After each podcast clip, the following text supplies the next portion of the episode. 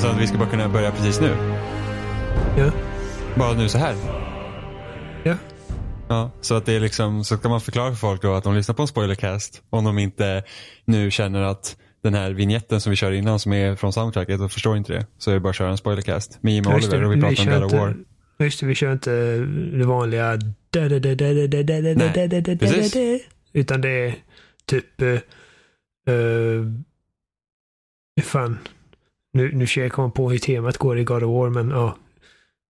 Det är ju, ja, du vet hur temat går i God of War.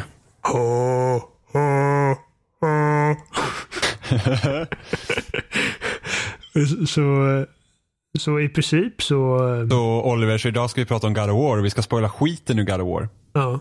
Ja. Ja, det funkar ju som inledning. Ja, vi inledde precis. Ja, precis. Så eh, bara så här för typ eh, lyssnarna ska vara lite mer så här familjära med hur vi, vad vi har för liksom, ståndpunkt till serien. Du är ett ganska stort fan av God of War. Jag är enormt fan av God of Ett War. enormt fan av God of War. Eh, Eh, så du har spelat varje spel i serien?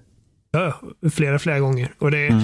det, det betyder inte att jag liksom är blind för, för eh, dess skavanker och sämre grejer. Jag har ju liksom efter eh, God of War Ascension kände jag liksom att, eh, och även om jag älskar de här spelen så nu måste det verkligen hända något alltså drastiskt med den här serien ifall det ska kännas eh, om det ska kännas som att liksom serien fortfarande ska ha ett existensberättigande. Eh, för att då, då kände jag liksom att vid den här tidpunkten så nu har det liksom kommit in i en nu har vi åkt in i en vägg eh, och eh, de har gjort vad de kan med den grekiska mytologin och med eh, serien rent spelmekaniskt med hur det liksom hur det är byggt. Eh, så att när eh, och jag, jag har ju också varit, alltså, även om jag älskar spelen så, så har jag alltid tyckt att liksom Kratos är en ganska underutvecklad karaktär, en ganska endimensionell karaktär. Bortsett från i första spelet där han faktiskt fyllde sin funktion jävligt bra. Mm. Jag, har ju, jag har ju spelat 1, 2, 3 i alla fall. Mm. Jag kommer ihåg det, det var jättekul. Vi spelade dem eh, eh, vi spelade dem eh, tillsammans, precis, Mm. eh, parallellt med varandra. Ja, jag hade spelat ettan förut. För jag hade ettan till min Playstation 2. Mm. Men jag har inte spelat tvåan och sen inte trean då. Nej men så det, det var, jag, alltså jag tycker jag tyckte att spelen var liksom roliga. Jag köpte inte Ascension och jag liksom har inte så att innan God of War liksom avtäcktes då på E3 för typ två år sedan så var det inte så att jag bara oh, undrar vad de kommer göra med God of War. Utan jag kände Nej. liksom att serien röd och begraven. Liksom, Ja. Vad ska de göra med God of War? Eh, och sen så Kände jag också. Mm, och så, visar, de- så, så visar de upp där liksom att de liksom tagit se- serien i en ny riktning och det var ju riktigt, riktigt eh, nice. Mm. För det, det liksom fick även mig att vara liksom intresserad av spelet och det kändes som att man har eh, Ja men det har ju hänt en del sen liksom God of War 3 kom ut. Mm. Eh, och då har man liksom valt, alltså Istället för att göra samma spel igen så, så tittar man, okej hur kan vi utveckla konceptet? Det, Eh. det är åtta år sedan det kom. Ja. Det är helt galet. Jag kommer ihåg när alltså, eh, hur, hur hypad jag var på God of War 3, liksom avslutningen på trilogin. Eh, och att nu ska vi liksom äntligen få se Kratos få sin hämnd, liksom slutgiltiga hämnd och alla som har felat honom ska få betala. Kommer ihåg den trailern som kom där man får se honom springa genom en skog, eller man tror att det är en skog. Eh, och eh, den var liksom renderad i, in, i eh, motorn. Och liksom det var bara satan vad snyggt det här spelet är. Så här, så här kommer det omöjligt se ut. Men liksom när jag tittar på det så här i efterhand att alla moves som han gör och alla attacker och alla fiender och deras beteenden liksom är väldigt väldigt eh, realistiskt representerade för liksom hur det var i slutprodukten. Vilket är väldigt imponerande. Och sen så får man ju se typ när han hoppar upp på den här cyklopen eh, och eh, kör in sitt svärd i typ halsen på honom och eh, i princip kontrollerar honom till att liksom svinga sin klubba mot fiender, andra fiender, mindre fiender. Eh, och får man se hur gravitationen skiftar och eh, man typ i princip faller av. Och man bara väntar, det här är ingen skog, det här är liksom ryggen på Gaia som klättrar upp för det här berget och liksom skalan och det var helt sinnessjukt. Mm. Så, så därför är liksom, det här spelet har tagit liksom en helt annan riktning. Eftersom det är ju inte den här stora episka eh, liksom magnituden på spelet. Även om Mm. det finns större, liksom, det är en annan typ av episkhet skulle jag nästan säga. Eh, och Mm. för er som lyssnar nu, om inte ni har förstått det, så är det här en spoilercast. Så att om ni vill höra vad vi tyckte om God of War så kan ni gå tillbaka till typ avsnitt 218 där vi pratar om, eh, där vi pratar om spelet spoilerfritt. Eh, men här kommer vi alltså prata om allt som vi vill prata om utan att oroa oss för sista att... varning innan vi spoilar skit nu. Precis. Eh, men som sagt, så det här spelet har en helt annan, för det, det är mer jordnära spel. Liksom det, det, Absolut, särskilt det- i början. Ja, Eh, och det är mycket, och det är, ja precis, speciellt i början och det är Ja, liksom... En eh, kompis till mig, eh, Carl Brännström, skrev det på Twitter väldigt eh, träffande. Liksom att i, i början av God of War 3 eh, hugger du ner havsguden Poseidon. Och i början av det nya God of War hugger du ner ett träd. Ja, så att det är liksom, liksom det, är en annan Kratos, eller en annan bild av Kratos vi möts av. Faktiskt. Och det är en annan Kratos också. Eh, det, det är ju samma Kratos, men det, han har ju definitivt utvecklats sedan vi såg honom senast. Mm. Eh, det är ju tydligt redan från början. Ja. Och liksom man, eh, ja, men speciellt liksom i början att man, man berättar, alltså det är inte så mycket dialog liksom i början utan det, det, det berättas mer över liksom de handlingar man utför och, och, och liksom mycket av minspelet i Kratos karaktär är, är väldigt viktigt i början. Mm. Eh, speciellt första striden mot Balder där. Eh, när, när, man, när, man, när man träffar Balder, man vet inte om att det är Balder än. Och, liksom, och vi vet om att Kratos är en person där liksom han, han är arg. Han liksom, tycker han att någon har gjort liksom orätt mot honom så, så ger han tillbaka tusenfalt. Liksom det, det finns liksom ingen hejd egentligen. Eh, och sen typ Alltså när han blir slagen av Balder i början där, alltså bara en vanlig liksom så här käftsmäll och du ser på hela liksom karaktären att han gör allt i sin makt för att liksom hålla tillbaka någon Ja, form av inte liksom, liksom ilska. slita för att den här i- mannen i stycken. Ja, och för att inte bara liksom gå helt bananas. Liksom. För, att, Ja. i det här tillfället också, så som jag trodde jag trodde inte att det här var någon, liksom en, en av asagudarna utan jag trodde det här var någon, Jag tror att det här var personen som skulle liksom sätta ut den på ens uppdrag i princip. Eh, liksom att det här blir typ vår vägledare genom spelet. Eh, vilket det visar sig att det inte är. Eh, och då tänker man inte liksom på att det här är att det är en person som har den typ av styrka som man sen har. Eh, så då blir det verkligen så att jävlar vad den här killen lever farligt nu, tänker man ju. Mm. Ja, verkligen. Och han, han slår honom inte bara en gång, utan jag tror att han örfilar honom typ tre gånger. Mm. Eh, och jag liksom får sådana här liksom flashbacks till när han slet av huvudet av Helios. För, för skojs skull i princip. Mm. Ehm, eller när han petar ut ögonen på Poseidon. Eller sk- skar benen av Hermes bara för att få hans uh, kängor. Eller Mm. stövlar. Så att bara det liksom att han inte omedelbart hoppar på den här killen och liksom alltså sliter honom i stycken visar liksom på enorm utveckling och eh, återhållsamhet. Eh, och jag tycker att de har gjort ett jävligt bra eh, jobb med spelet. Eh, liksom, inte bara i den här scenen utan överlag liksom att, att hinta om att det här liksom eh, blodtörstiga eh, helt vansinniga eh, monstret som han har varit i tidigare spel ligger där och bubblar under ytan. Mm. Eh, och att han, det är liksom en, det är en ständig kraftansträngning för honom liksom att hålla det under ytan. Mm, men du, har ju det hela, du har ju det hela tiden spelmekaniskt också med tanke på Spartan Rage. Att det, Ja. är, det är liksom en grej att nu jävla släpper jag lös. Liksom för att, och då, då kan Mm. du liksom inte ta skada eh, och du kan liksom puckla på hur mycket som helst. Eh, så, att, så att de har ju kvar de delarna även, även liksom i spelet så att säga. Eh, Och just att det är hans liksom bara nävar också. Mm. Och det, man, man introduceras ju till Spartan Rage eh, mekaniskt på ett väldigt roligt sätt i den här liksom fighten med Balder. Mm. Vad, vad vad är det? Jag tror att eh, Balder han örfilar honom eller vad fan det är typ tre gånger och Kratos slår tillbaka till slut då. Bara för att Mm. markera liksom att låt mig vara. Eh, jag är inte intresserad av dig eller vad du har att säga. Stick härifrån. Och Balder slår tillbaka så att Kratos bara liksom Alltså slungas med sådan kraft liksom över huset och in i massa träd och skit. Och jag Alltså, bara helvete. Alltså det, det var ärligt talat helt sjukt för att det, alltså, alltså det är så Jag snyggt bara, gjort "Vem är på det detta?" Ja men det är så snyggt gjort också för det är liksom så här, han slår och man liksom bara ser hur verkligen Kratos försöker hålla tillbaka det här. Och man var såhär, oh shit, oh shit, it's gonna happen typ. För snart, snart så släpper det liksom, snart, snart, snart snappar det bara.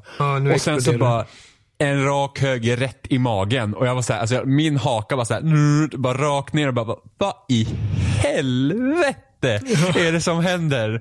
Eh, och just, just med tanke på också att de har kameran fungerar. Ja, eftersom Ja. kameraperspektivet är så pass nära hela tiden från Kratos och att det alltid ska vara nä, liksom, nä, ett nära perspektiv med kameran. Mm. Så zoomar den inte ut heller utan man flyger ju själv genom man den här jävla luften. Så att, så att det känns ju väldigt ehm, det, det, det, hela den liksom perspektivet gör också att man känner sig verkligen intimt eh, kopplad till Kratos.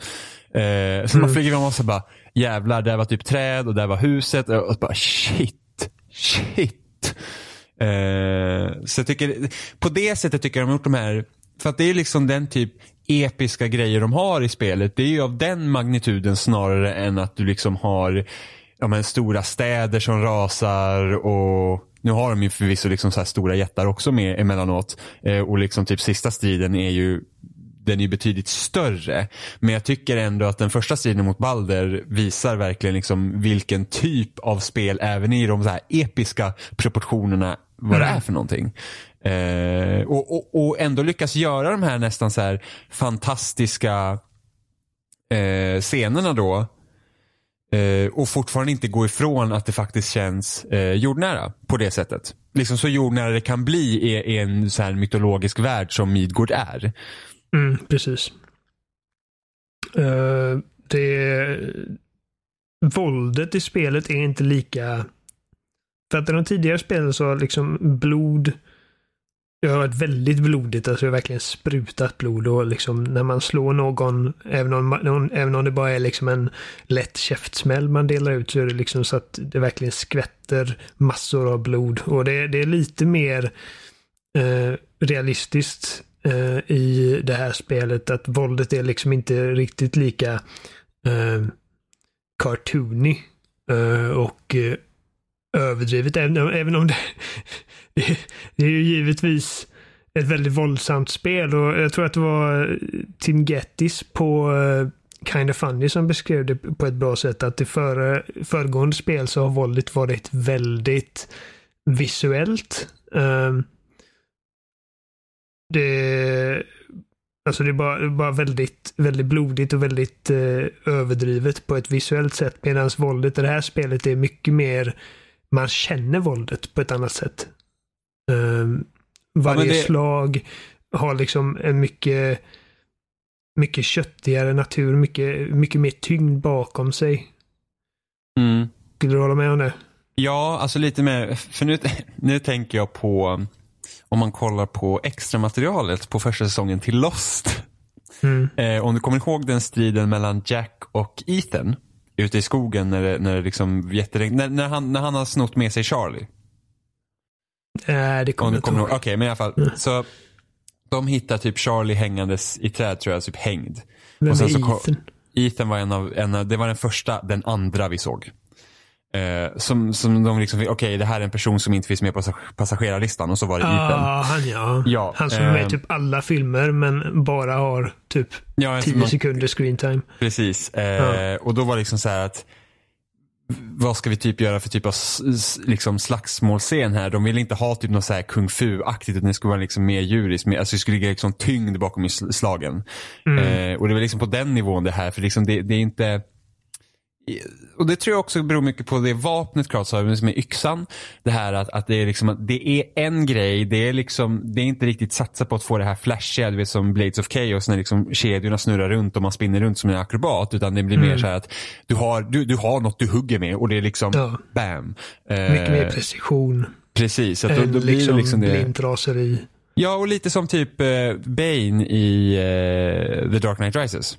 Mm. Liksom när han slår, liksom att det, det, liksom, man slår inte bara med näven, man slår med hela den sidan av kroppen. Jorden skälver när han slår Batman. Ja men typ. Liksom. Eh, så det är så, liksom den typen av våld. Men alltså jag var ju väldigt, alltså jag var väldigt avtänd av våldet från Ascension. Jag tyckte det var direkt osmakligt. Eh, speciellt. Kan, alltså, kan, kan, du liksom peka ut en särskild scen eller finisher eller någonting? Det, det, skulle jag har inte liksom... spelat Ascension utan det här är från E3-visningen. Ja. Tror jag. Eh, att det var, och det är typ, jag tror att det är det här multiplayer-läget de slåss mot en cyklop. Stor cyklop. Och sen i slutet så liksom bara hugger det här, alltså de typ hugger typ ansiktet i två och sen bara med liksom här klingorna rätt i ögat. Liksom, det är liksom så äckligt så att jag var bara så här, alltså, alltså jag typ börjar må illa. Alltså det, det är liksom, det, och jag är inte så känslig. Men det där var liksom bara så, det där klarar inte jag av att titta på. Eh, och på så sätt är det ju liksom inte här. Jag håller med om att våldet i Ascension är, är ännu mer det är, bara, alltså, det, det är liksom mer intrikat eller vad man ska säga. Ja men alltså det är så här typ att... Du har ja, inte de här scenerna som där man liksom faktiskt petar ut ögonen på Poseidon eller liksom bara drar av huvudet på Helios. Men eh, det, spelets eh, vanliga finishers är mycket mer mycket mer detaljerade och mycket mer gruesome. Alltså typ som de här elefantfienderna som man möter. Uh, finishen där är att man liksom håller elefantens huvud liksom i ett uh, uh, i armen i princip. Ungefär som man, man gör när man gnuggar någons huvud, du vet. I håret. Mm. Och så hamrar man på fyrkant eller trekant för att liksom hugga med svärden i kraniet på honom. Samtidigt som han liksom försöker, han liksom, eh, försöker ta sig loss, elefanten. Eh, och eh, försöker vifta bort det med armen så man måste liksom dodga. Han gör ju motstånd liksom. Och man mm. hugger och hugger och till slut så liksom kör man ner svärdet så att man, man typ klyver upp eh, kraniet på den. Och så att hjärnan liksom bara rinner ut. Och den bara liksom gör ett sista typ bara Ja, men alltså det är så här, liksom, det, det, är liksom för mycket. Det, jag känner att det, det liksom och blir... typ inälvorna trillar ut när man skär upp magen på, eh, på eh, cykloperna och man skär av typ, man gör ett liksom långt jävla jack från på de här eh, de ormarna med kvinnokroppar. Vad kallar ja, man dem? Jag vet, jag vet inte. inte. Medusor. Gorgons. Man liksom drar svärdet längs toppen av skallen, längs klyver ner, liksom längs i mitten av ansiktet, hela vägen ner till bröstet och sen ut mot tutten på den. Ja men du hör ju, det är ju bisarrt. Det, det är liksom usch. Det, det, så, så blir det ju aldrig här. Det är liksom, alltså jag känner, alltså våldet känns ju ändå mer motiverat här många gånger. Eh, så motiverat det kan bli. Med tanke mm. på att det är tekniskt sett så slåss du ju aldrig liksom bara för att slåss utan du blir ju liksom attackerad. Ja, Kratos eh. gör ju tydligt redan i början liksom att han inte är intresserad av något annat än att liksom leva i frid i princip i, sin lilla, i sitt lilla skjul där ute i skogen. Mm. Uh, och enda anledningen till att han liksom lämnar sitt hem är för att hedra sin uh, fru antar jag. Jag vet inte ja, ifall de var alltså, liksom tanken gifta. Var ju att, tanken var ju att någon till slut skulle lämna sitt hus för, sitt hus för att uh, för att sprida askan. Men de behöver mm. göra det mycket tidigare på grund av att det skyddet som de har runt sitt hem försvinner. Det är ja, därför Balder hittar ja. dem. För Balder är ju liksom, han letar efter Fey. Eller, mm. en, eller eh, han letar efter ett, en, en jätte så att säga. Ja. Men han vet inte, han vet inte, som jag förstår så vet han inte exakt vem den här jätten är. Nej. Nej. Uh, och det, och det, alltså, det, det, det, var ju någonting jag missade uh, som du förklarade för mig att uh, när man, det här trädet man hugger ner är liksom en del av den här liksom förtrollningen som har hållit dem skyddade. Ja. Och att det är därför det är liksom samma dag som man hugger ner det här, liksom, det här trädet så, så plötsligt så kommer den här och knackar på dörren. Ja. Och det vet man inte om då. Och, sen liksom det, och det är så himla snyggt gjort också för att de leker med spelarens förväntningar. För vi vet ju en Kratos är och det här pratar ju också vi om eh, medan vi spelade. Det var så att, ja men hur skulle du reagera? Här kommer liksom en, en gud från en annan ja. liksom del av liksom gudendomen så att säga. Mm. Eh, som har alltså förintat hela den delen. Hela sin värld liksom, ja, Och så kommer han liksom till Midgård, bor här och sen så får asagudarna reda på det. Det är klart att folk blir nervösa. Men bara, ja. de har ingen aning om vem Kratos. Alltså de bryr sig inte Alltså de bryr sig inte om Kratos egentligen. De vet att det Nej. finns någon som kallas typ Ghost of Sparta som har typ eh, gjort ruckus där borta Ja. någonstans. Men det är liksom så här, det är oviktigt för dem. De, det är liksom Vissa ingenting av dem verkar veta i alla fall. Jo men de vet, de vet Eh. om honom, de vet bara inte att det är han. Eh, Typ. Och sen när, när Balder kommer dit så, så tror han ju att Kratos är en jätte. Och då är det liksom så att ah, jag trodde du skulle vara större. Och vi då som spelare som har liksom spelat God of War tidigare, vi är så här. Ja men det är klart att han liksom, han har fått höra talas om Kratos. Liksom. Ja, Men liksom han är egentligen helt oviktig.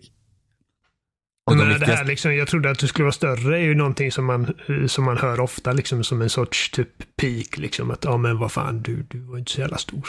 Ja, och de två viktiga Han menar ju bokstavligen liksom. Jag trodde du, jag trodde du liksom, du var en jätte i princip. Ja, och de två, och de två viktiga karaktärerna liksom i berättelsen är ju då egentligen Faye och eh, Atreus. Eh, och det, då, då kan vi bara säga, alltså, vad, vad, tycker du, vad tycker du om Atreus?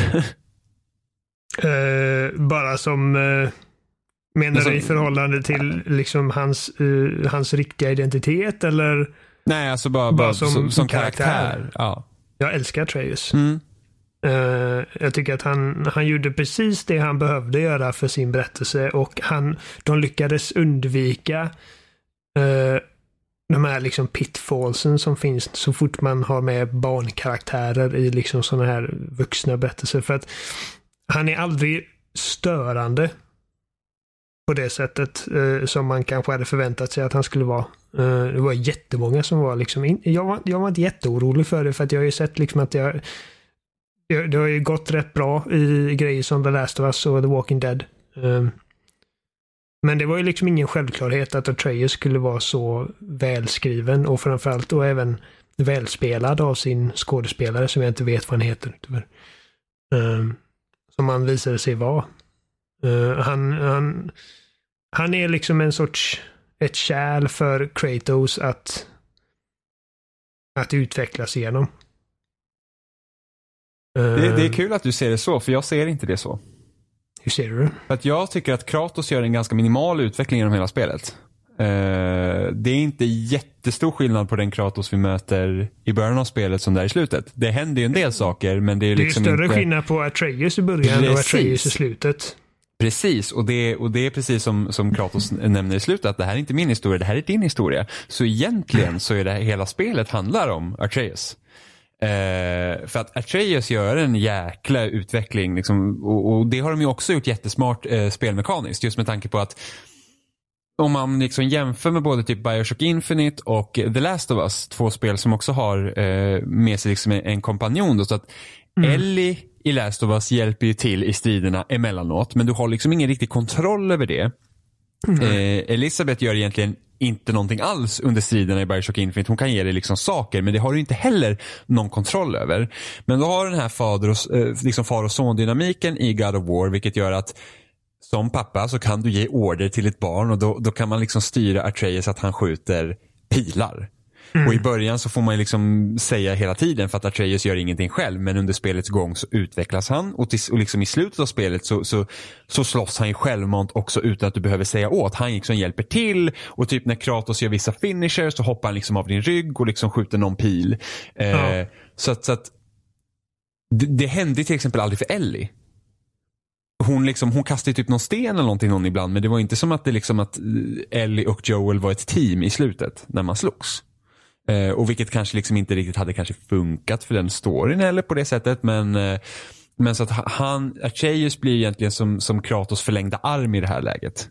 Eh, Vilket också gör att det blir en sån, alltså inte bara liksom i, i narrativet blir det en tydlig utveckling för Atreus utan också för eh, liksom spelmekaniskt. Vilket är, eh, alltså det är den, alltså jag skulle nog säga att det här är liksom den bästa liksom, alltså spelmässiga kompanjonen man har haft i ett spel. Ja, definitivt. Eh, så, att- så att det är liksom, de har ju lyckats väldigt, väldigt bra med det. Jag avfärdade honom som fan i början. Alltså. Jag använde nästan aldrig de pilarna. Och det var ju ett misstag. Ja, det är jätteanvändbart. Ja, verkligen. Och eh, det var liksom att eh, eh, Atreus var ju också det sista som jag liksom investerade XP i. Vilket också, det var inte heller, eh, alltså han, när man uppgraderar honom så blir han liksom betydligt bättre också. Mm. Och det, det, är inte bara det att det sker i, i skill treat, utan det, det är ju liksom en naturlig organisk utveckling han gör genom spelets gång. Att han blir mer... Alltså ursäkta mig. Jag måste stänga av min fläkt som gick på. Mm. Att den, den hördes nog ganska tydligt. för. Han, han blir ju mer aktiv i striderna liksom av sig själv. Inte för att du levlar upp honom eller vad man ska kalla det. Utan han, liksom, han gör en eh, som sagt en naturlig organisk utveckling i det avseendet. Mm. Uh, men uh, jag skulle inte säga att Kratos, Kratos det är så konstigt för att jag vet inte hur jag ska uttala det. det, det, det jag tycker inte att det är så att uh, Kratos inte utvecklas alls, för det tycker jag absolut att han gör. Nej, men det sa jag inte heller. Nej. Han, men han gör, han gör inte en jättestor utveckling skulle jag vilja argumentera för. Nej, han är ju liksom... Han är ju vuxen.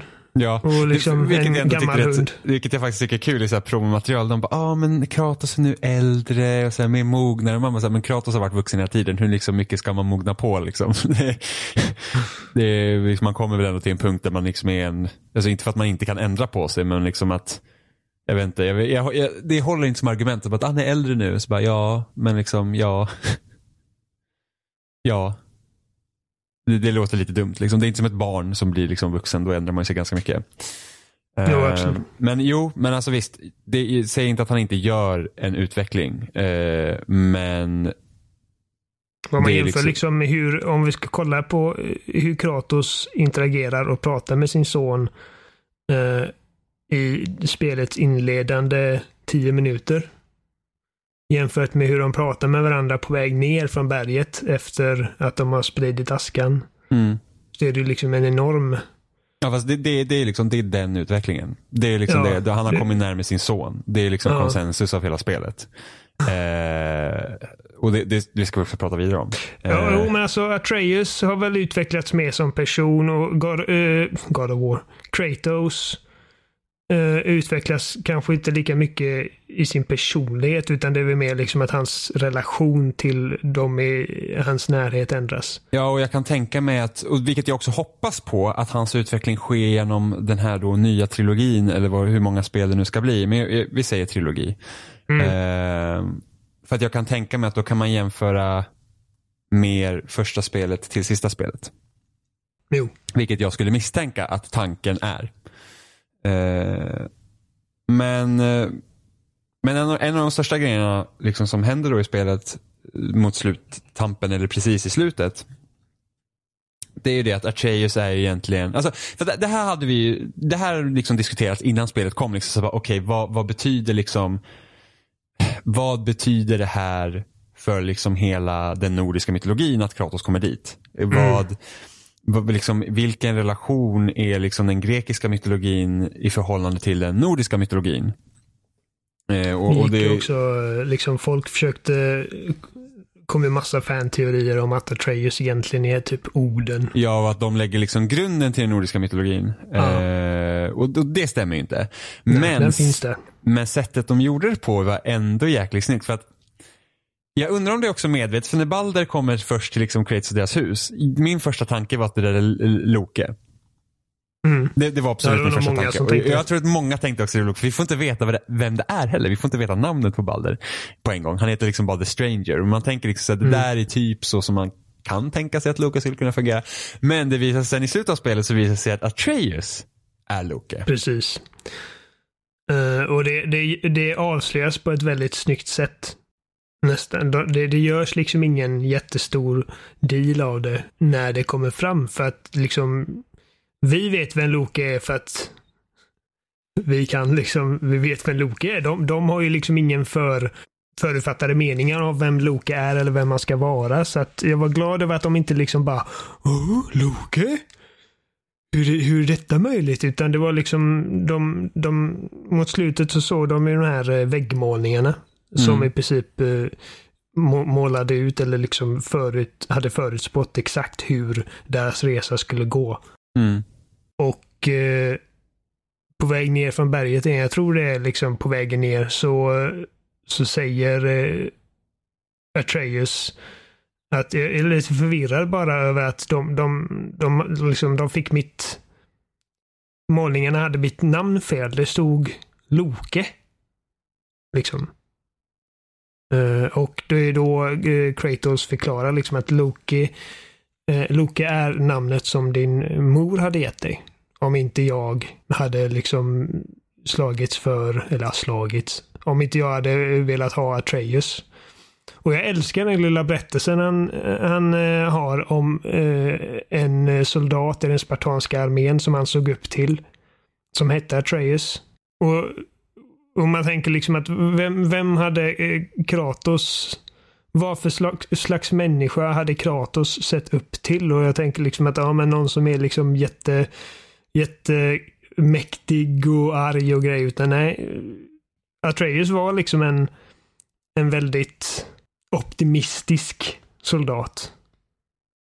Och jag gillar det liksom att, att, det, att det är just optimis, optimismen och hoppet inom den här karaktären som Kratos eh, har liksom knutit an till och att det är därför han ville ge sin son det namnet. Inte för att det var liksom en mäktig krigare eller någon liksom stor erövrare utan bara någon, eh, någon som brydde sig om sina liksom medsoldater det var ganska fint. Och sen så säger jag Atreus i slutet eh, när han har berättat det, detta också. Bara, ah, du, nu, nu har du berättat en bra historia.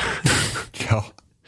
Ja, det är fantastiskt. Eh, för något som spelet gör jävligt bra, alltså, trots att det kan ha en väldigt allvarlig ton så blandas det med en god dos humor som aldrig känns slapstick.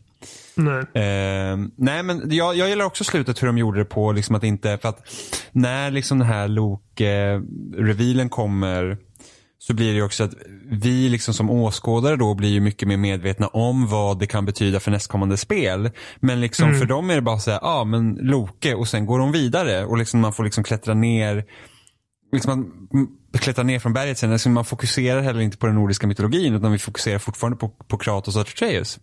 Mm. Och liksom vilket är hela kärnan liksom i spelet och därför är jag lite lite orolig för uppföljarna för att jag gillar ju det här låga scopet liksom på spelet. Att det, liksom, det är två människor som liksom bara, ah, vi ska sprida min mamma, min frus aska liksom från det här berget. Eh, liksom den, den, enkla premissen och liksom God of War 2 och 3, vad de nu kommer heta, kommer ju, de kommer ju eskalera. För det liksom spelet, leder, mm. alltså hela den här storylinen kommer ju leda upp till det. Det är att, så dramaturgi fungerar. Liksom. Precis, och det är liksom så här att, eh, och eftersom de ska höra ihop på det sättet också. Mm. För att det, det som är så intressant nu med, med Loke och, liksom, och det här är också så snyggt de har gjort det här med liksom nordiska mytologin för att Ragnarök startar ju med att Loke dödar Balder. Vilket händer i spelet. Mm det, det faktiskt händer. Eh, utan att vi är medvetna om det och, det, och, och liksom spelet tar också tillvara på det. För att efter att spelet är slut så börjar det ju snöa. Alltså Ragnarök har startat.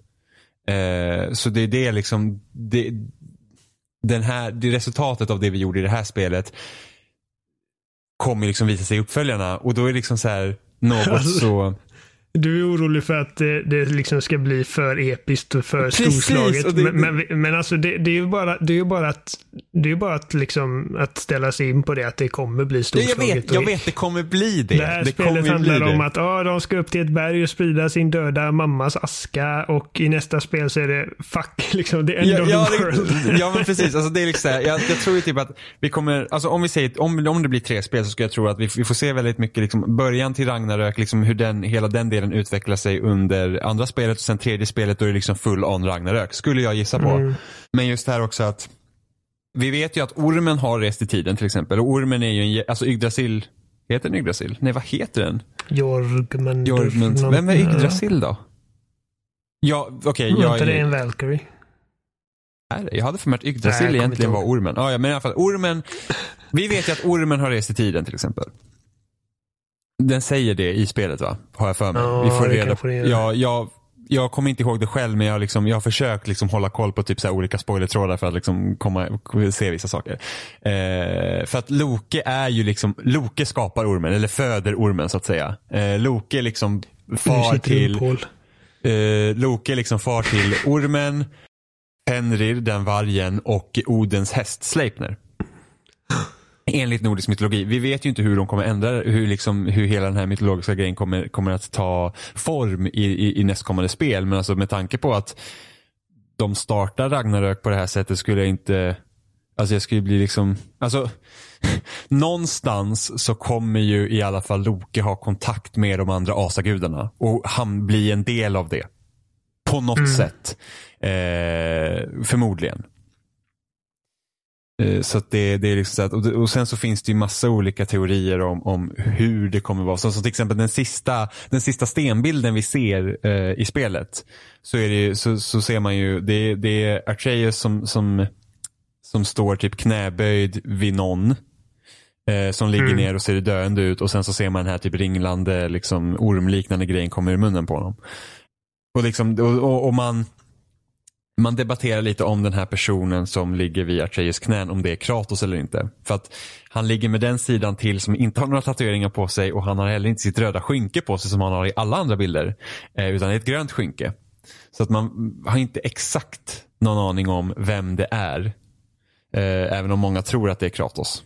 Ja, eh, jag fick inte en jättebra bild på den där sista målningen. Jag såg eh, en mindre figur hukad i princip över en större figur. Jag bara, mm. jag bara utgick från att det är liksom Atreus och Kratos. Eh, det, det skulle kunna vara att Kratos har dött i strid och Atreus håller honom. Det kan vara att Atreus har dödat Kratos för att det är liksom den cykeln. Mm. Eh, med liksom barn som dödar sina föräldrar av olika anledningar. Mm. Ja, för att, för att det finns... Det kan betyda vad som helst. Precis. Eh, jag har ju försökt studera den här bilden noggrannare och då och då. Liksom, det går ju liksom till och med, finns det ju teorier som liksom tror att ah, nej, men alltså, Atreus räddar eh, Kratos genom att göra honom till ormen. Mm. Eh, för det, det, är också någonting som ormen säger, typ att ah, men jag känner igen er två, typ, eller något sånt där. Och, och, det kommer också vara en stor grej i nästkommande spel, tidsresande.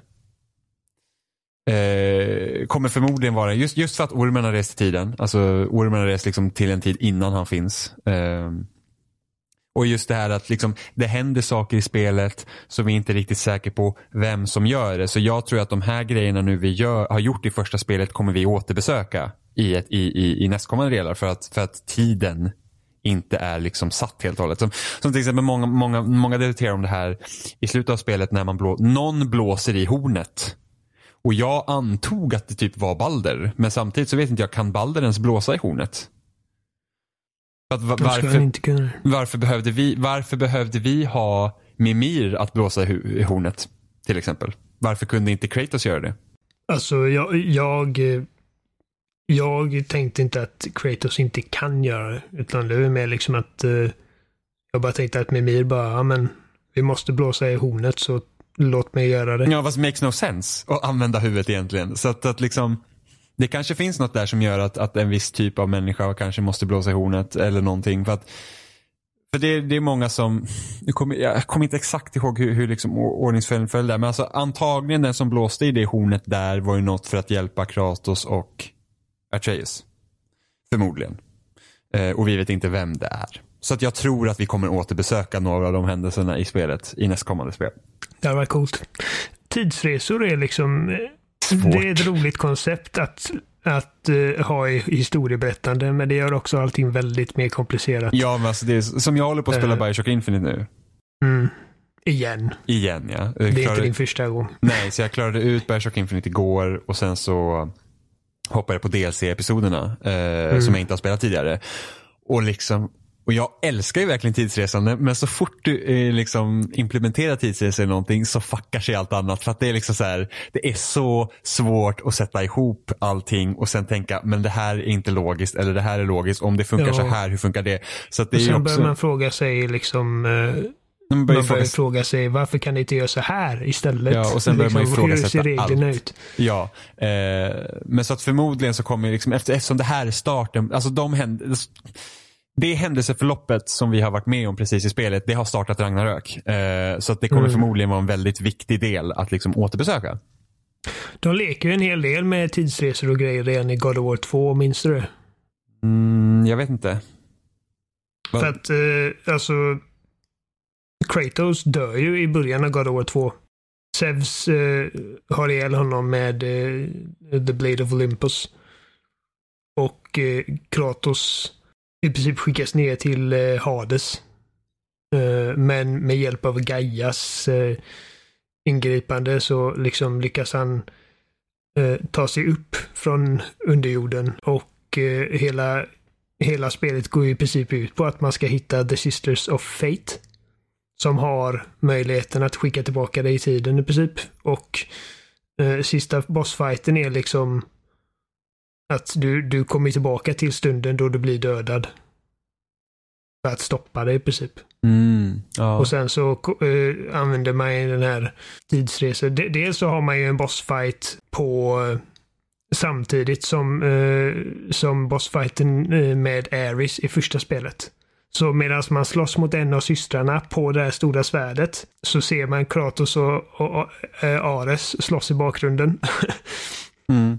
Och eh, man eh, går även tillbaka i tiden för att, liksom, eh, för att samla ihop alla titaner innan de blev besegrade i kriget. Ja, nej, de, de har gjort det förut. Så att det... Ja, men sen hela, alltså sen hela grejen, ah, men, det, det, alltså att jag inte tänkte på det här precis när vi pratar om tid och sånt. För att alla de, man kan ju hitta de här olika typ, eh, de här bindväven eh, som är collectibles i spelet. De här eh, tavlorna.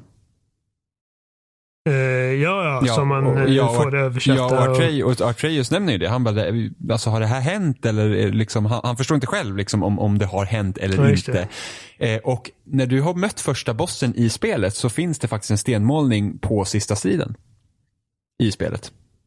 Vid Oj. första bossen. Eh, så man ser både eh, Kratos och Artreus slåss mot eh, Balder och den stora jätten. Coolt. Ja, så att det är liksom så tiden är liksom inte, inte satt i sten så att säga. Helt och hållet. Eller liksom att det är, det är något fuffens på gång där med tiden. Eh, och samtidigt har vi ju Tyr då som är en ganska stor eh, som har en väldigt stor roll i spelet om en liksom i bakgrunden. Men det här med att han kan röra sig, han har liksom rört sig i de här olika realmsen och, och, och liksom samlat på sig, liksom varit och besökt alla de här olika eh, mytologierna. Eh, det finns väl även någon som tror att eh, Kratos kommer bli Tyr. Ja, jag skrev det till dig för mm. jag kom på det. Och Jag har också sett folk som har skrivit det och sen har jag också sett vissa argument som talar mot det. Men jag känner mig inte tillräckligt påläst på det området för att säga varken bu eller bä. Men det är ju liksom ingen omöjlighet att det skulle kunna vara så. Nej, alltså det jag vet om Tyr är att han är en krigsgud. Ja. Det är liksom, han är en, en av de, jag vet inte ifall det är många, men det är den God of War i den nordiska mytologin som jag känner till. Men sen har jag också förstått att, så som, om jag inte har helt fel nu, så även Tyr är lite av den här typ eh, Abrahamsfiguren för olika mytologier. Att det, det, det, är en återkommande karaktär i flera olika mytologier som är liksom närbesläktade med varandra. Men under olika namn, men som har typ samma funktion. Jag kan ha helt fel nu, men jag tyckte jag läste det är någonstans. Möjligt. Alltså en, enda anledningen till att jag liksom började tänka på detta var när jag eh, började läsa på de olika gudarna och jag kom in på ett liksom kapitel om Tyr på Wikipedia eller vad fan det var och han, han beskrivs ju liksom, dels är han en krigsgud men även en, eh, liksom en gud av eh, rättvisa och heder och sådana grejer. Och de tar upp det flera gånger i, liksom även i spelet när de pratar om Tyr med Mimir, liksom att han var han var en av de liksom, få gudar som faktiskt var älskad. Mm. Och han, eh, han liksom faktiskt brydde sig om andra än sig själv och sina egna. Och eh, jag kommer direkt att tänka på liksom att Kratos gör det väldigt tydligt för Balder innan han liksom knäcker nacken av honom. Liksom att vi måste vara bättre än så här. Liksom. Mm. Vi måste det, så, så, här, så här kan vi inte hålla på. Han har ju varit där själv. Han säger det till Balder, liksom att den här vägen du, du har valt att gå, det, det, det kommer inte ge dig någon frid. Liksom. Alltså, och han vet ju för att han har ju i princip uttagit hämnd på, på alla som någonsin har liksom så mycket som tittat snett på honom förut och han är ju inte lyckligare idag för det. Mm.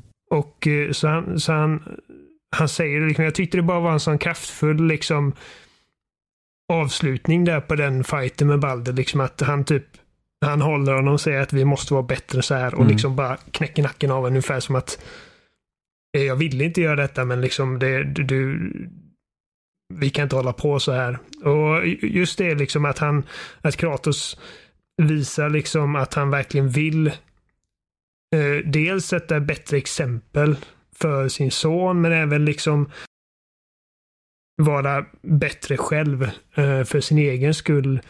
Och Atreus säger flera gånger efter att han har fått reda på att han är en gud, liksom att vi Kratos har ju sagt till Atreus, han, det är liksom, om det är någonting han har lärt Atreus i sin uppfostran är liksom att eh, gudar är bara liksom, det är bara skit. Liksom, det, ingenting bra kommer från gudarna. Mm. Och Atreus säger liksom att vi, vi, vi kommer vara de goda gudarna liksom. För att vi väljer att vara det. Precis som eh, Kratos säger till Atreus efter att han har avslöjat för honom. Liksom att jag, jag kommer från Sparta. Eh, jag dödade min far. Och Atreus säger liksom nästan lite uppgivet liksom att är det så här det alltid kommer vara liksom bara söner som, som har ihjäl sina fäder och grejer och, och Kratos liksom dyker ner, ner på knäna och säger att det liksom, nej det måste inte vara så. Vi kan liksom välja att vara bättre. Eh, mm. Uh, och just det liksom att då med det liksom vetskapen om att Tyr var den goda guden. Och också det liksom att i Tyrs valv så hittar vi gammalt liksom uh, vin från Sparta. Mm. Och uh, krukor med Kratos på. Så jag tänkte bara så han kanske liksom, precis som Atreus förmodligen liksom längre fram då kommer liksom börja kalla sig för Loke. Så kanske Kratos längre fram bestämmer sig för att liksom lämna sin gamla persona och bli Tyr. Mm, och det, det, det skulle, skulle kunna liksom peka, ha typ... För det skulle kunna peka på den här sista, den sista eh, målningen där i spelet.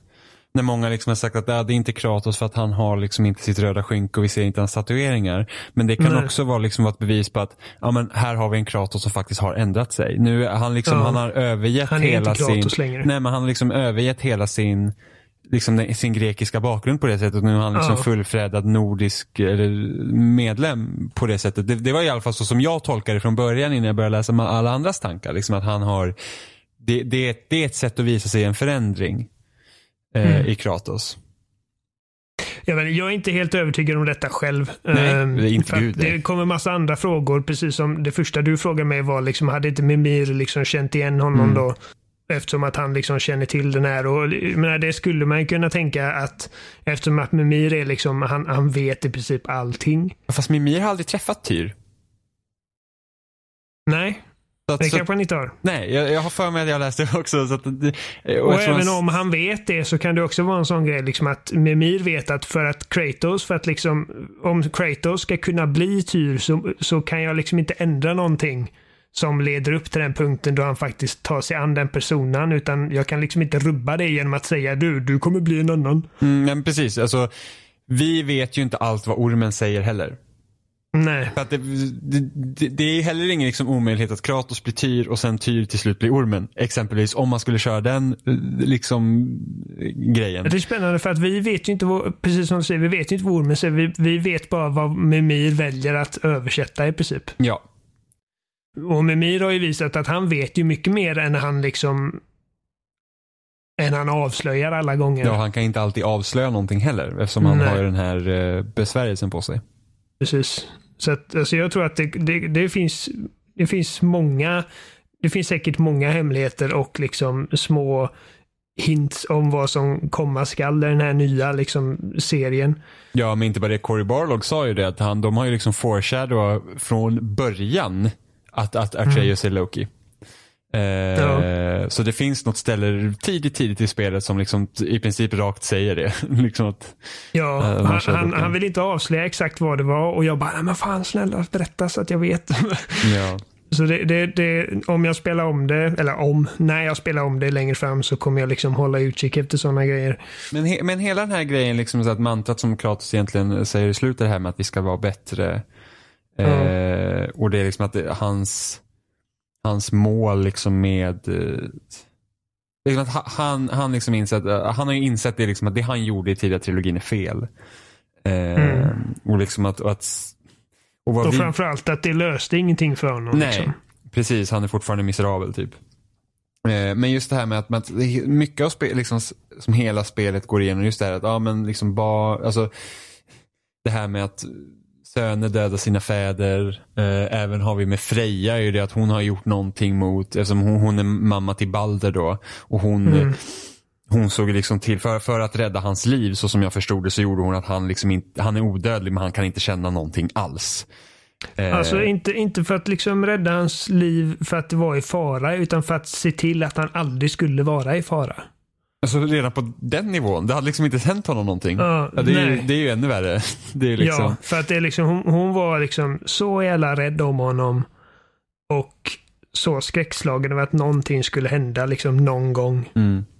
För jag tror inte det var så liksom att han var döende och hon liksom räddade honom, utan det var nog bara liksom en sån grej att hon om du skulle liksom, om du frågar liksom en förälder om, om, om du skulle kunna se till att om du skulle kunna garantera att ditt barn aldrig skulle råka illa ut så skulle de liksom förmodligen åtminstone fundera på det. Liksom, ja, med, med, med, den kostnaden. Ja, jag vet. Och hon säger ju det liksom att jag, jag har gjort dumma grejer och hon, hon inser ju liksom även i efterhand att det, det, det, var liksom, det var nog inte värt det liksom.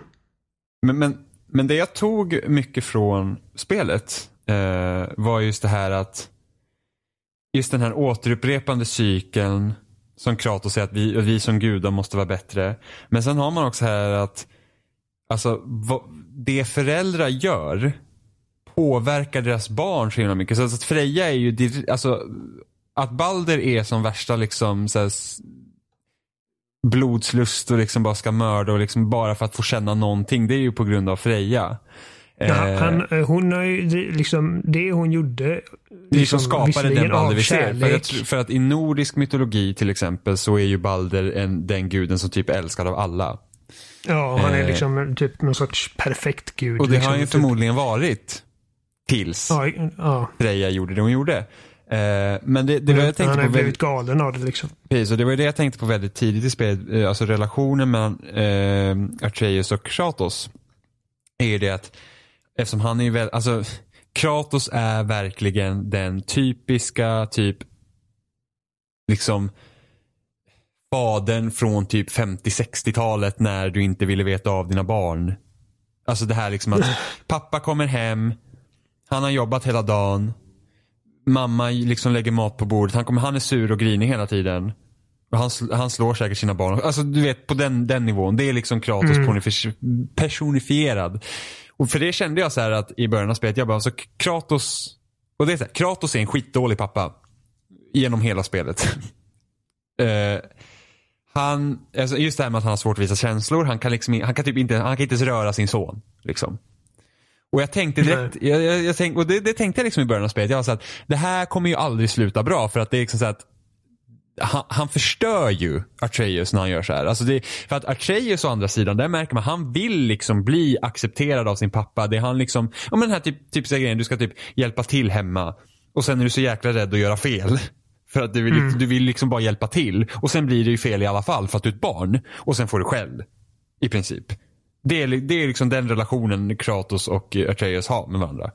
Svartjeus ja. vill så gärna få den här närheten med Kratos och Kratos kan inte ge den. Och det i sin tur för, fortsätter ju den här cykeln på liksom helt, alltså på att ha en helt fucked up relation mellan liksom en, son och en far. Och, liksom, och då kan man tänka, fortsätter det och Atreus växer upp och han liksom får barn så kommer han liksom fortsätta med det. För Precis. det är ofta så det händer.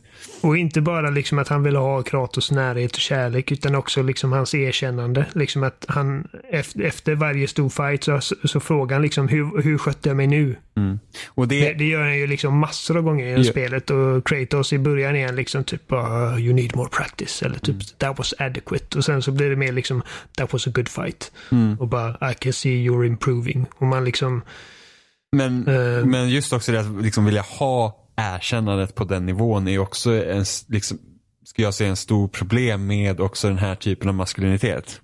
Att du liksom ska känna dig som, alltså, att du måste liksom ha erkännandet av den här fadersfiguren. Liksom, att du måste vara liksom på samma nivå. Liksom, du måste känna dig till nytta. Liksom. Det räcker inte bara med att du är du. Liksom. Mm. Eh, och det får vi också se mot Freja och Balder. Liksom, att hon, även om hon liksom är så här liksom med hennes allra bästa välvilja mot Balder så, först, liksom, så omedvetet förstör hon ju liksom för förstör hon honom. Ja, hon, ja precis. Hon, hon har ihjäl både sig själv och sin son. Mm. I slutändan för det valet hon gjorde. Mm. Och han liksom, alltså han kan bara inte släppa liksom alla de åren som hon har, varit typ hundra år som, eh, som hon har berövat honom. Även, liksom, inte ens i slutet när man har ogjort effekten av den här förtroll, förtrollningen. Liksom. Alltså, nu, nu kan han plötsligt känna igen efter att uh, Atreus hade skjutit honom med en uh, mistelpil. Vilket är liksom, det visar sig vara det enda som han är liksom sårbar mot. Inte ens då, liksom efter att man, att uh, Freja har lyckats övertala Kratos liksom att, ja men, ni måste inte döda honom. Så man, man tar ju liksom ett steg bakåt. Och nu står han där och har fått en ny chans av den här mannen som han har haft liksom en dödlig strid med. Uh, och han kan nu känna liksom, och han kan ändå inte släppa det. Mm. Han, han liksom har sånt, han känner så, sådant djupt hat för sin mor. Att han vill Kratos bara, liksom bara... Han vill bara åsamka henne samma skada liksom.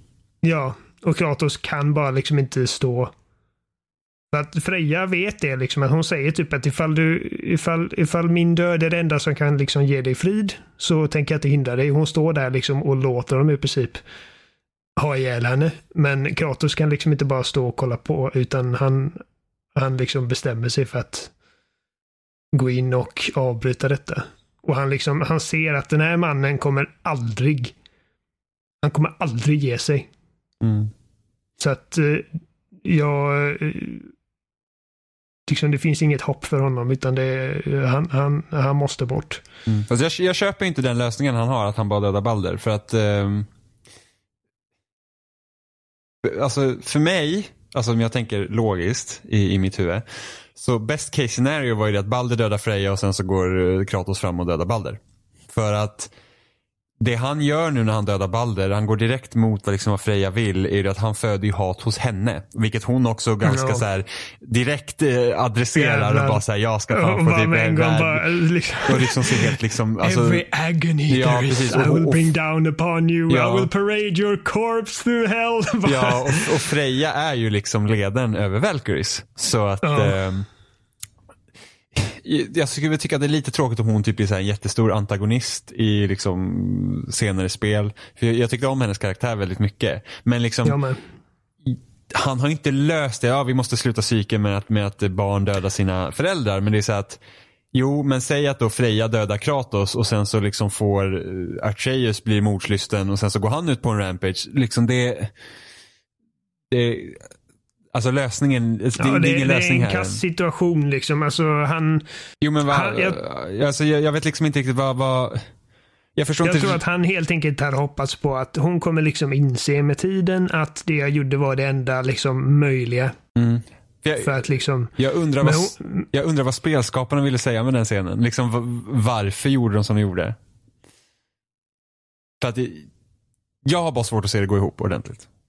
Mm, alltså, nej, men alltså, oavsett vad han hade gjort i det läget så uh, det enda han hade kunnat göra för att liksom Alltså, jag det är att låta honom ha ihjäl henne då. Ja, för, men jag är helt och med sen, på att, och sen gå därifrån. Ja, men jag är helt med på att Balder behöver det. För jag tror, att inte, jag tror inte att Balder hade slutat jaga, jaga efter dem. Jag tror att han helt enkelt skulle slå Kratos till varje pris efter det också. Jag tror inte att det alltså, för att skydda sig själva så tror jag att Balder hade behövt dö. Mm. Men ja, så det, det, det, blir lite lustigt. Eh, så jag, jag undrar liksom vad tanken var där. Jag hoppas inte heller att eh, Freja kommer liksom bli någon sorts jättestor antagonist i framtiden. Jag, jag kan tänka mig att hon kommer bli en komplikation. Mm. Men jag ser ju mycket hellre liksom att eh, som den sista revilen i spelet då när Tor kommer att knacka på. Ja. En jävligt cool reveal att sluta på. Ja, jag, då, jag, så jag hoppas ju att, liksom, eh, att uh, han skulle vara mer in the forefront på oh. antagonistsidan än vad Freja i så fall. Alltså jag skulle inte, det skulle inte förvåna mig om nästa spel börjar med striden mot Tor. Ärligt talat. Nej, det skulle inte förvåna mig Och sen heller. får man den där hammaren. Eller i alla fall att det kommer väldigt tidigt. Jag tror inte att man kommer till den punkten då, då man faktiskt får använda den hammaren. Jo då. Det tror inte jag. Jo men då. alltså, man vet inte, men jag, jag har bara en känsla av att liksom det, det är Tors hammare. Mm, som Eh, numera är och, Kratos eh, hammare för att Det roliga, det roliga med Tors hammare är att man slänger den och kallar tillbaka den. Och det har man redan med yxan. Liksom. Så att jag, jag ser inte vad Tors hammare skulle erbjuda rent spelmekaniskt. Ja men det kan ju bli som en hybrid som Tors hammare i, eh, i Avengers. Hybrid vadå? Ja, hälften hammare, hälften yxa. Jaha. Även när jag den Leviathan yxan. Ja, ja, men vi får se. Jag, jag, jag tror inte att vi kommer få använda yxan. Hammaren. Och du tror att vi kommer se hammaren. Så att, Jag, eh, jag, jag, vet faktiskt inte. Jag bryr mig ärligt inte jättemycket heller. Eh, faktiskt. Men jag gillar hur laid back det var på hela den här, eh, alltså hur jävla i bakgrunden man ändå var i den nordiska mytologin. Att man inte fick, alltså de Mm. pratar mycket, alltså de lägger ju verkligen, de jobbar verkligen med att lägga fram eh, framtida spel. Liksom. Vi hör Oden verkar vara en riktig jävla douche, Tor verkar vara en riktig jävla douche, Tors söner var riktiga jäkla douches. Den, Troy Baker och Nolan North var det. Ja. Mm. Eh, så att, eh, men jag gillar ändå liksom att de inte, att det blev det här storslagna, som jag sa tidigare, liksom, jag gillar att det var liksom väldigt laid back och att vi fick bara liksom egentligen en försmak av nordiska mytologin och, och vi, både Kratos och Atreus roll kommer bli mycket, mycket större i, i, i- senare spel då, liksom, att man, man ändå börjar bygga Mm. upp där. Och jag, alltså jag, jag, jag tror att det är många som kommer gå in och förvänta sig liksom att i, innan det här spelet är slut så kommer man ha slagits mot Oden och Tor och alla de här karaktärerna. För att när man kommer till, till The Bifrost eller vad det kallas, när man liksom åker mellan dimensioner. Så då kan man ju se, här är typ, här är Helheim, här är Jotunheim, här är Svartalfheim eh, och eh, vad heter den? Asgard. Och jag tänkte att alltså det, det är klart att Asgard kommer man ju komma till. Men sen så liksom, jag kom till en punkt där jag började inse liksom att de här liksom olika the realms som finns där, de kanske bara finns där för att de borde vara där. Det be behöver inte betyda att vi liksom till slut kommer komma dit. Och jag började fundera på liksom hur skulle Tor och Oden passa in i den här berättelsen och liksom jag drog i den slutsatsen till slut att det gör de egentligen inte. För Kratos och Atreus har ju liksom inga, inget intresse av att gå liksom och promenera runt i Asgard och störa dem eller liksom bli störda av dem. De vill ju bara upp till det här berget så att de kan sprida eh, askan och sen bara gå hem igen. Mm. Så att jag vet att eh, det, det är ju säkert folk som liksom kanske till och med kommer vara besvikna över att man inte kommer få se Oden och Tor. Men jag gillar ändå den återhållsamheten. Att liksom, man behöver inte ha allt på en gång. Bara för att vi är i nordisk mytologi måste man inte kunna in varenda liksom av de här stora karaktärerna från den mytologin bara för att. Och Cory Barlog sa ju det att liksom vi, vi när vi skrev manuset så till slut fick jag hejda mig liksom och bara säga att nu håller vi på och skriver del två liksom. Mm. Nu, nu, nu liksom vi fokuserar på Kratos och- och Atreus och deras liksom resa. Och sen så kan vi göra liksom, vi kan utforska de har, ju, de har ju alltid i världen liksom att utforska eh, resten av grejerna i framtiden. Eh, jag är mest nervös för att liksom jag är, inte, jag är inte emot att det kommer bli mer storslaget. Eh, I've made my peace liksom. Det, det, det vet jag att det kommer bli. Jag är mer nervös för att det kommer liksom återupprepa sig. Att oh, nu ska vi bara liksom för, utan anledning gå och döda alla, alla gudar för att det var så det gick till i de andra spelen. Jag, jag, jag tror inte det kommer hända. För jag tror att, jag tror att Ragnarök kommer vara fokus. Det kommer att, det kommer vara att hindra världen från att gå under. Mm. Kommer vara liksom Ja, jag hoppas den. bara att, för att vi vet ju att åtminstone Tor kommer liksom komma och Ja, men både Tor och Oden kommer ju spela stora roller. Speciellt med tanke på hur konspiratorisk Oden är och hur orolig han är för att liksom försvinna från sin position. Mm. Eh, så han, det kommer ju vara två stora hinder när väl Ragnarök händer och det är ju tack vare Tor som ormen skickas tillbaka i tiden. Det är ju efter den striden som, som, som man skickas tillbaka. Så Och sen, eh, Loke är väl känd för att vara den som faktiskt dödar Tor och, Lo- och Oden. Jag tror det. Så att alltså, jag skulle inte förvåna mig att om vi säger att vi spelar som Kratos i nästa spel och sen så, blir det, så spelar vi som Atreus i spel 3 till exempel.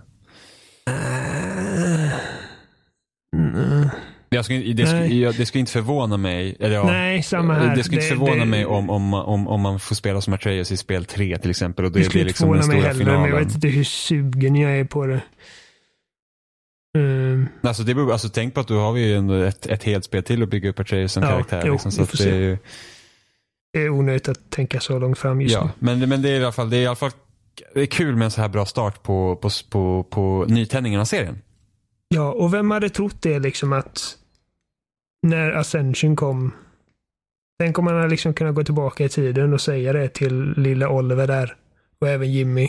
Att nästa God of War, då kommer ni sitta här liksom och typ vara jättespända inför vad som kommer hända och ni kommer sitta och liksom analysera de olika karaktärerna och de olika... Alltså det, det, det känns... Det hade känts helt galet Mm. vid den tidpunkten. Att det skulle liksom vara, att det ens skulle finnas någonting att läsa in i en berättelse i ett God of War-spel. Mm.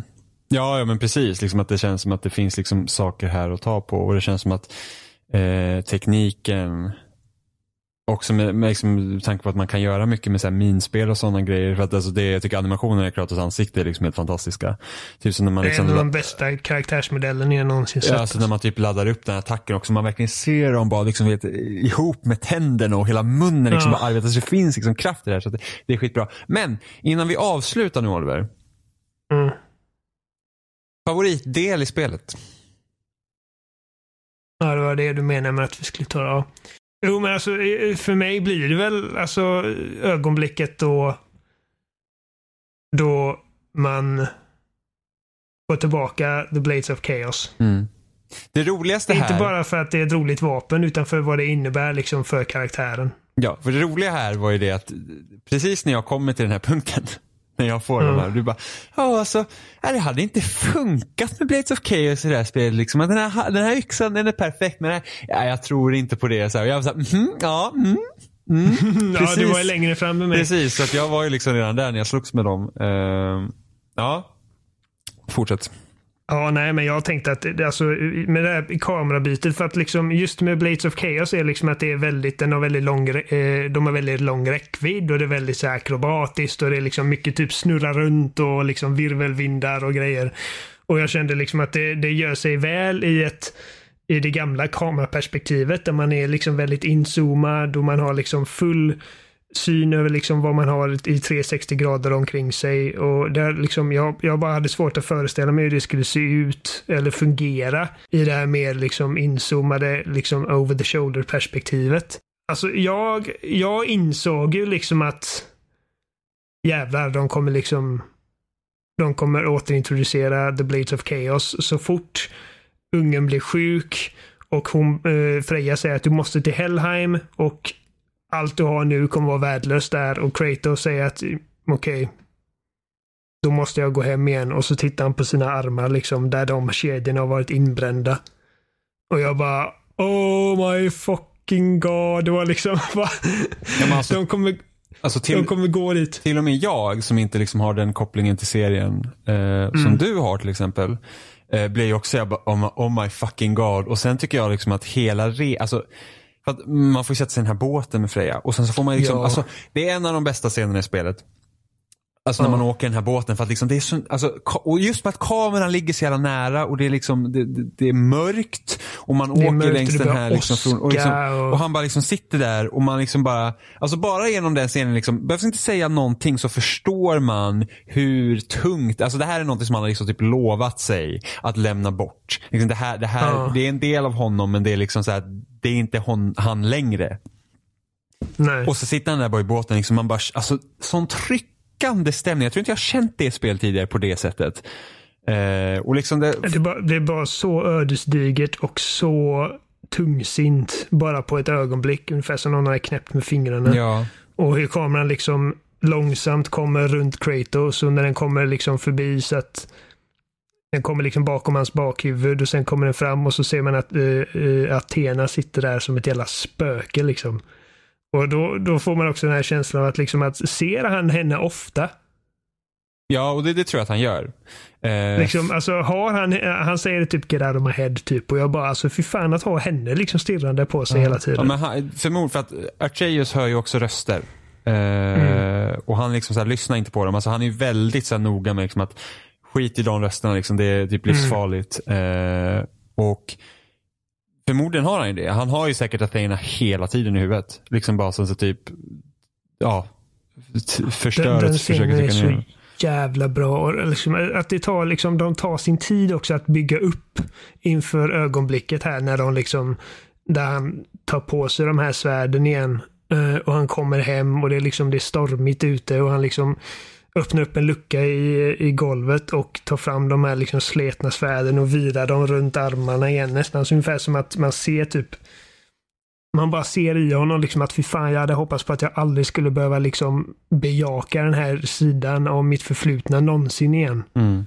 Eh, men det här är vad jag måste göra för att, liksom, för att rädda min son. Och eh, så fort när, när, när han tar på sig de här och Athena dyker upp och säger typ att liksom, du, du, tror, du ska inte tro att du kan liksom undkomma detta. Du ska inte tro att du kan låtsas om att du inte är, du, du är ett monster liksom. Och Kratos bara, jag vet.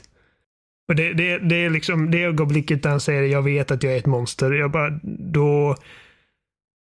Det var så kraftfullt för mig och när han liksom tar på sig de här svärden och går ut ur huset och de här monstren kommer upp och Mimi säger nu ska vi se vad de här svärden kan göra och man börjar hamra på knapparna och liksom det gamla Kratos kommer tillbaka.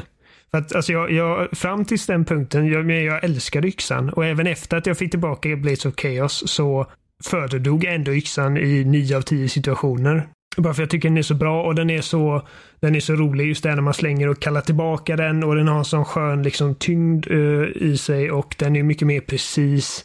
Mer, liksom, mer kalkylerat vapen. Och jag älskar bakgrundshistorien på Leviathan-yxan, liksom att den tillhörde din fru. Och jag gillar, liksom, jag älskar eh, det ögonblicket när uh, Atreus frågar liksom Kratos bara, var, var mamma också en eh, krigare? Hon bara, och han sa typ, ja, hon, hon slogs vackert liksom. Att han hade någon sorts, även någon sorts typ eh, krigares respekt för sin fru. Så att bara det liksom att den har tillhört, tillhört henne gör liksom att den betyder mer också. Men så fort han får tillbaka de här svärden och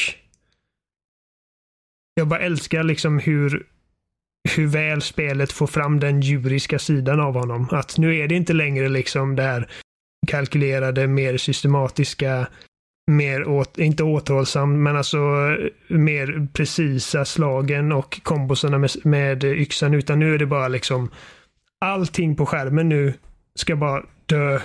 Det var en sån effektiv jävla scen. Den är så grymt välgjort.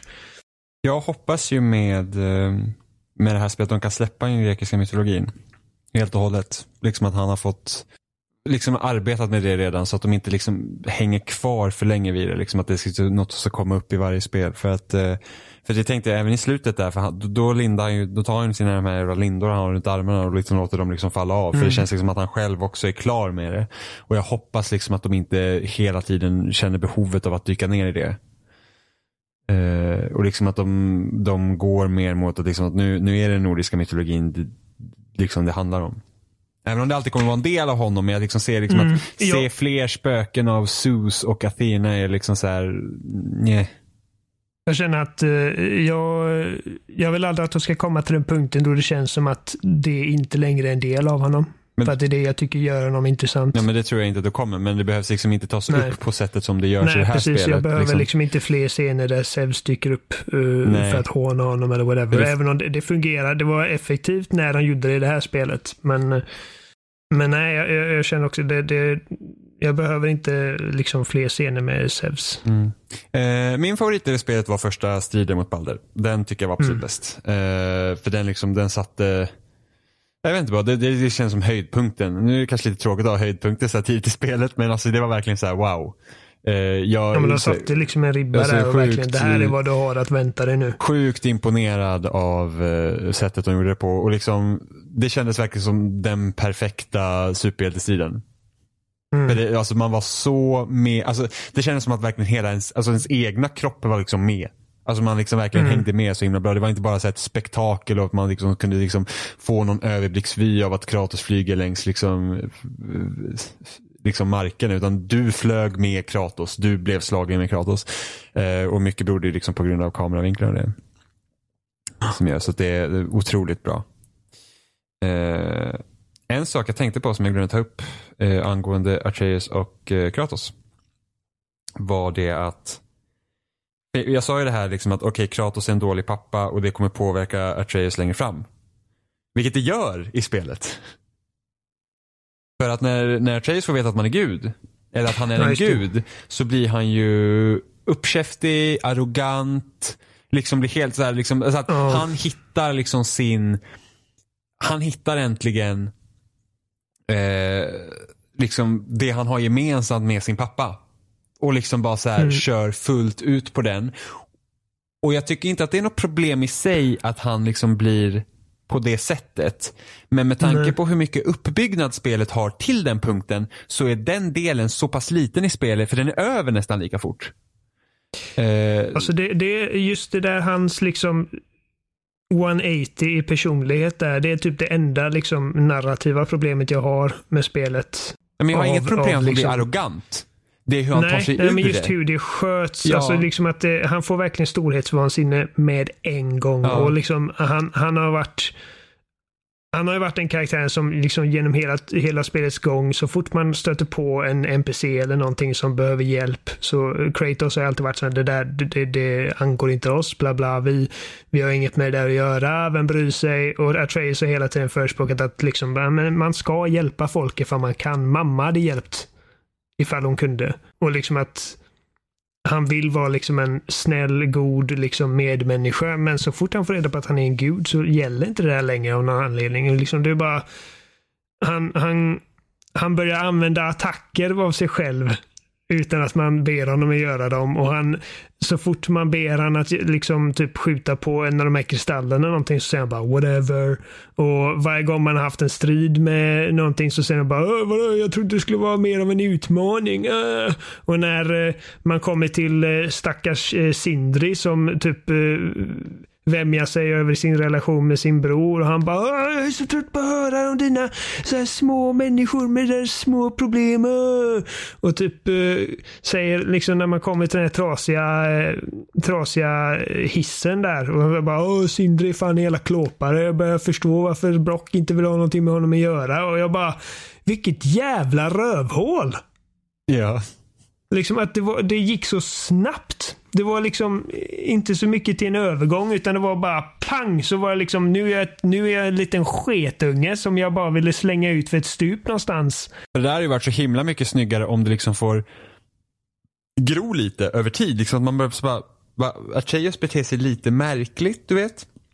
Liksom ja, att, att det är liksom så lite typ att okej, okay, det, det här är lite oroväckande. Det här måste jag hålla koll på. Ja, och sen, men sen är det över lika fort. Ja, nej men jag, jag, alltså jag förstår liksom poängen. Liksom, eh, att, eh, som du säger, jag har inga problem med att han blir sån. Eh, för att jag tror att, eh, liksom att, att få reda på att du inte längre... Att, du är, ingen, du är ingen människa, du är en gud. Jag menar, det hade ju nog stigit upp mot liksom många människors huvuden. Men inte bara det, jag tror att det är, det är första gången han känner att han har något gemensamt med Kratos. Ja. Jag tror att där är liksom den största liksom drivgrejen. Eh, men samtidigt så har ju liksom, om man tänker det här spelet så har ju inte Kratos heller visat någon form av typ döda i onödan. Nej, och han säger ju det för att uh, alltså Atreus har ju ihjäl en av de gudarna när han är i princip helt försvarslös. Mm. Uh, sönderslagen av Tor redan. Uh, och han kör in kniven i halsen på honom liksom, trots att Kratos säger att låt han vara, han är inte ett hot. Liksom, vi, vi går härifrån. Men han gör det ändå. Han knivhugger och sen sparkar han ner honom för eh, stupet och, och Kratos säger liksom att jag det här är inte vad jag har lärt dig. Jag har men du har ju lärt mig att döda hela vägen. Bara, jo, men liksom som försvar, inte, inte som en indulgence. Inte för skojs skull. Mm. Eller för att du känner att du har rätten eller att du kan. Mm. Uh, och han säger det finns liksom konsekvenser till att döda en gud och han blir bara så jävla sur. Alltså, just det här liksom att det är inte bara det att han, att han helt plötsligt känner sig större och mäktigare utan han blir också liksom oförskämd mot folk som han tidigare har gillat och liksom respektlös mot Kratos som han liksom tidigare har liksom varit väldigt respektfull mot och även mot sin jävla mamma. Ja. Hon säger typ någon gång till sin mamma att ah, hon var ingen gud så att vem fan bryr sig om vad hon tyckte. Ja. Och Kratos bara liksom att eh, han, han, han påpekar det sen liksom, även typ när han var elak mot dvärgen, liksom att det där var elakt, det var onödigt. Ja, från någon som liksom Din själv typ inte bryr sig det. om de andra karaktärerna. liksom så här. Ja. Han säger det, din mamma hade inte uppskattat det hon bara, men hon var ingen gud. Och Kratos liksom bara, ja, mm, okej. Och sen så, alltså han, så, och Atreus ber kan jag få bära henne nu? Han bara, nej, inte efter att du pratat så om henne liksom. Ja. Och sen så, och jag menar, jag, jag, så jag förstår idén med det, liksom att det, det skulle påverka honom på något sätt och liksom få konsekvenser. Och det kulminerar ju liksom i, när de kommer upp på berget och han liksom faktiskt skjuter sin, sin egen pappa med en piljävel. Mm. Och blir kidnappad för att han liksom inte kan hålla tillbaka sin ilska och liksom bara skiter i vad Kratos eh, säger åt honom att göra. Vilket sl- slutar med att Kratos blir tvungen liksom att rädda honom från Balder och hans drake. Vilket gör att de hamnar i Helheim av alla jävla hemska ställen. Mm. Och då liksom, då säger han typ att det här var fan droppen liksom. Att nu, nu, nu har du tagit oss till bokstavliga helvetet. För att du är liksom en liten skitunge. Nu får du för fan ta och eh, kamma dig och då blir det bättre efter det. Ja, han får ju se liksom, Eh. han får ju sen se liksom en typ en hallucination när han dödar honom. Eh, och där säger han så bara, "Ah, det där var inte jag. Men alltså det är typ att han har ju också den här Spartan Rage som Kratos har, så han kan inte kontrollera det. Mm. Men ändå liksom så att, hur kom... Det går väldigt fort bara. Ja, men så här, och sen, det, alltså hela den här Spartan Rage-grejen, om det är det som är liksom är anledningen då, manifester, alltså manifesterar sig väldigt dåligt. Också, som liksom, det, det, det liksom märks inte på det sättet. Det är inte som att han har haft, det är inte som att han haft genom spelet innan haft svårt att liksom kontrollera sin ilska på något sätt, så att ens liksom har typ Ja men liksom, så det har liksom, det arbetet också i bakgrunden, liksom att okej, Atreus kanske är lite instabil på grund av att han är Kratos son. Det, vet, jag, det tycker jag, alltså första gången man dödar ett troll så blir han ju helt galen. Jo fast det... Han står och hugger med men kniven kan- och bara skriker. Ja men det är lite så här att, okej vi dog precis. Adrenalin och allting. Det kände inte jag var så här konstig respons. Det kände jag ändå var ganska naturligt. Liksom att Jo, man liksom bara så här, men, men även sen när man nästan. slå, slåss mot de eh, två, eh, jag kommer inte ihåg vad de heter, Magni eller något sånt Mm. där. Jag har för mig att även då så liksom har han svårt att hålla, hålla tillbaka för att de, de retar honom i princip och säger typ att Åh, jag knullade din mamma i princip. Vilket var lite så här, alltså okej. Ja. Knulla mamma liksom uh, uh, insults. Det, bara, ja, det, det, det kändes lite så här infantilt kanske. Men ja. Och han, han kan ju liksom inte riktigt hantera det heller. Och Kratos säger att liksom bara lyssna inte på dem, skit i det, lugna ner dig, kontrollera dig. Jo fast jag har svårt, alltså. Över vem som helst blir lite arg. Känner jag. Det är liksom, Jo, det, är, jo, det, det är, är inte som absolut. att det liksom han bara såhär, Mm. ja. Men i alla fall. Men det är väl typ det enda som kändes lite hastigt med tanke på hur, hur långsamt spelet annars är. Ja, det är precis. Och det, det är som sagt, det är, liksom, det, det är en av de liksom små petitesser jag har med spelet. Överlag tycker jag att det är ett väldigt välberättat och väldigt välskrivet spel. Mm. Ja, det är fortfarande, alltså hur de lyckas med humorn tycker jag är väldigt kul. Alltså det, det lyckas Ja, vara Brock kul. och Sindri som vi knappt har pratat om. Alltså, Ja, liksom att, För att de, de har liksom ingen större bäring på berättelsen i nej. stort. Och sen liksom men, även Mimir tycker jag är jättekul. Eh, Ja, han är hilarious. Liksom- jag älskar hur liksom den dynamiken som, som är mellan Kratos och Atreus fram tills man har hitt, hittat Mimir ändras liksom. Att nu är de plötsligt en trio. Och hur mycket av spelets liksom exposition och bakgrundshistoria berättas genom det här avhuggna huvudet som hänger på höften. liksom. ja. Han är jätterolig verkligen. Eh, och, och han, eh, jag bara älskar när han säger det liksom när man typ efter att ha eh, han, han kommenterar även i, i striderna och hur man, hur man liksom sköter sig. Eh, och eh, efter att man liksom har typ slitit massa fiender i stycken och liksom han bara You're one vicious son of a bitch. bara, ja, det är han fan. Ja. Nej men så det är, nej, men det, det, det, det är riktigt kul faktiskt. Så att det är liksom Mm. att man får lite det. Jag Men, hoppas Mimir gör comeback i framtiden också. ja men det tror jag nog. Men det var väl allt vi hade egentligen va? Eh, ja, alltså vi skulle kunna prata eh, hur länge som helst i princip. Jag- Men eh, Jag tror vi har tagit upp det vi, vi satte oss ut för att ja, göra. the bullet points och eh, Nu har det gått en och en halv timme också så att vi är nog bra om vi avrundar nu. Ja. Eh, Men ni hittar oss som vanligt på spesnack.com och där hittar ni också länkar till alla våra ställen där ni kan hitta vår podcast som iTunes, våra RSS-flöden. Även YouTube som vi lägger upp en video på, även fast det inte är så många som lyssnar via podden där av naturliga anledningar. Eh, Vi finns också på Twitter och Instagram under spelsnackpodd. Jag tror även på YouTube heter vi spelsnackpodd. Om jag inte har helt fel. Eh, Tror också det. Precis, och eh, vi har också varsin Twitter så ni hittar Oliver på Oliver Thulin. Jag heter Seppala13. 2P. 1L. OP vet jag. Ja, men inte. Ja, jo precis. Eh, ja, och eh, vi gör ju en vanlig podcast i vanliga fall som vi släpper varje vecka. Det här är bara så här en, ett specialavsnitt för att vi kände att vi hade saker att säga som vi inte kan ta upp i, i vanliga avsnittet. Ja, när man vill eh, snacka spoilers. Ja, och det kan man inte göra. Det är länge sedan vi gjorde en spoilercast. Det är nästan exakt två år sedan vi gjorde en senaste spoilercast. Vad var det då? Uncharted 4. Då var jag med väl? Ja. Så ni har inte gjort en spoilercast Nej, sedan... Nej, okej. jag vet inte riktigt. Det har inte kommit riktigt något spel att göra spoiler. Vi, vi pratade om att göra spoilercast på Horizon.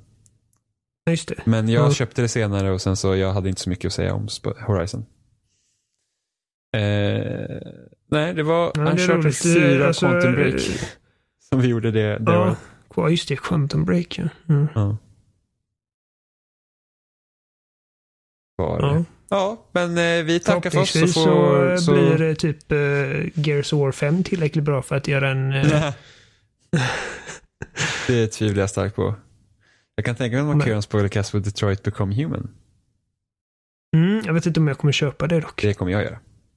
Ja, så du får göra en spoilercast själv. Det kan jag göra. Mm. Göra. Det är helt sjukt. De har gjort nu så att, och det här har ingenting med God of War att göra, men de har gjort nu i Detroit att efter varje scen så får du liksom se vilka val du har gjort som har påverkat och sen kan du se typ alla andra trådar som spelet kan gå i. Jaha. Så liksom, du vet här när man visar på E3 sen när man tror att åh, det finns så många valmöjligheter som man tror är typ bara en sån här typ PR-grej. Det är faktiskt i spelet. Jaha. För att det är till exempel, eh, David Cage bara, ja men alltså folk vet liksom inte om att det finns massor med här variabler så nu vill vi visa det för att typ säga jo vi är duktiga. Och man bara, men jag, jag känner ju att det är jättetråkigt. För jag, är så här, jag, vill Ja, ju inte, jag vill inte vara så här supermedveten om att det är ett spel jag sitter och spelar när jag liksom vill vara engagerad i storyn. Nej, och jag vill inte heller vara... Så här, jag vill ju helst inte vara medveten om liksom vilka outcomes det finns. För, för det, det krossar illusionen lite. Ja jag säger det. det är liksom, de, de, Det gör ju liksom att det känns som att det, det som faktiskt hände dig liksom bara är typ... Ah, nej, det, nej Mm. det hade inte jag gjort. nej, inte jag heller. Men det, det är så här om jag märkligt. var spelutvecklare. Nej, men det är så här att, ja. Inom medievetenskap så säger man då att det här, man synliggör mediet. Så.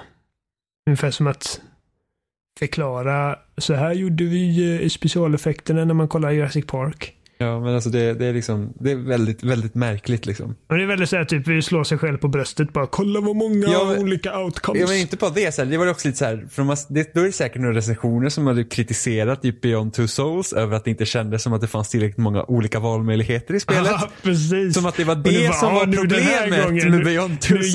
jävlar. Precis, ja men jag tror att det, jag, jag, den här intervjun som jag hörde med honom på Playstation Podcast, så var det verkligen så här att, det, det var ungefär det jag tog från det. Det var så här att Folk kritiserade Beyond Two Souls för att det inte gjorde så, kanske så stor skillnad beroende på vad man gjorde. Och så bara, jo det gjorde det visst det, så nu tänker vi berätta för dig, din dumme fan, att det gör skillnad. Ja, kolla här nu nu. Ja. Nu kan ni inte klaga. Nej precis, och som att det var problemet med Beyond Two Souls. Att, att det var för lite Ja. valmöjligheter. Men det hör Precis. till en annan grej. Så nu fick ni veta det Jimmy, också. Red Dead Redemption 2-trailern släpps. Jag nu stänger vi av här. vet. Så eh, vi tackar för oss. Hej. Hej.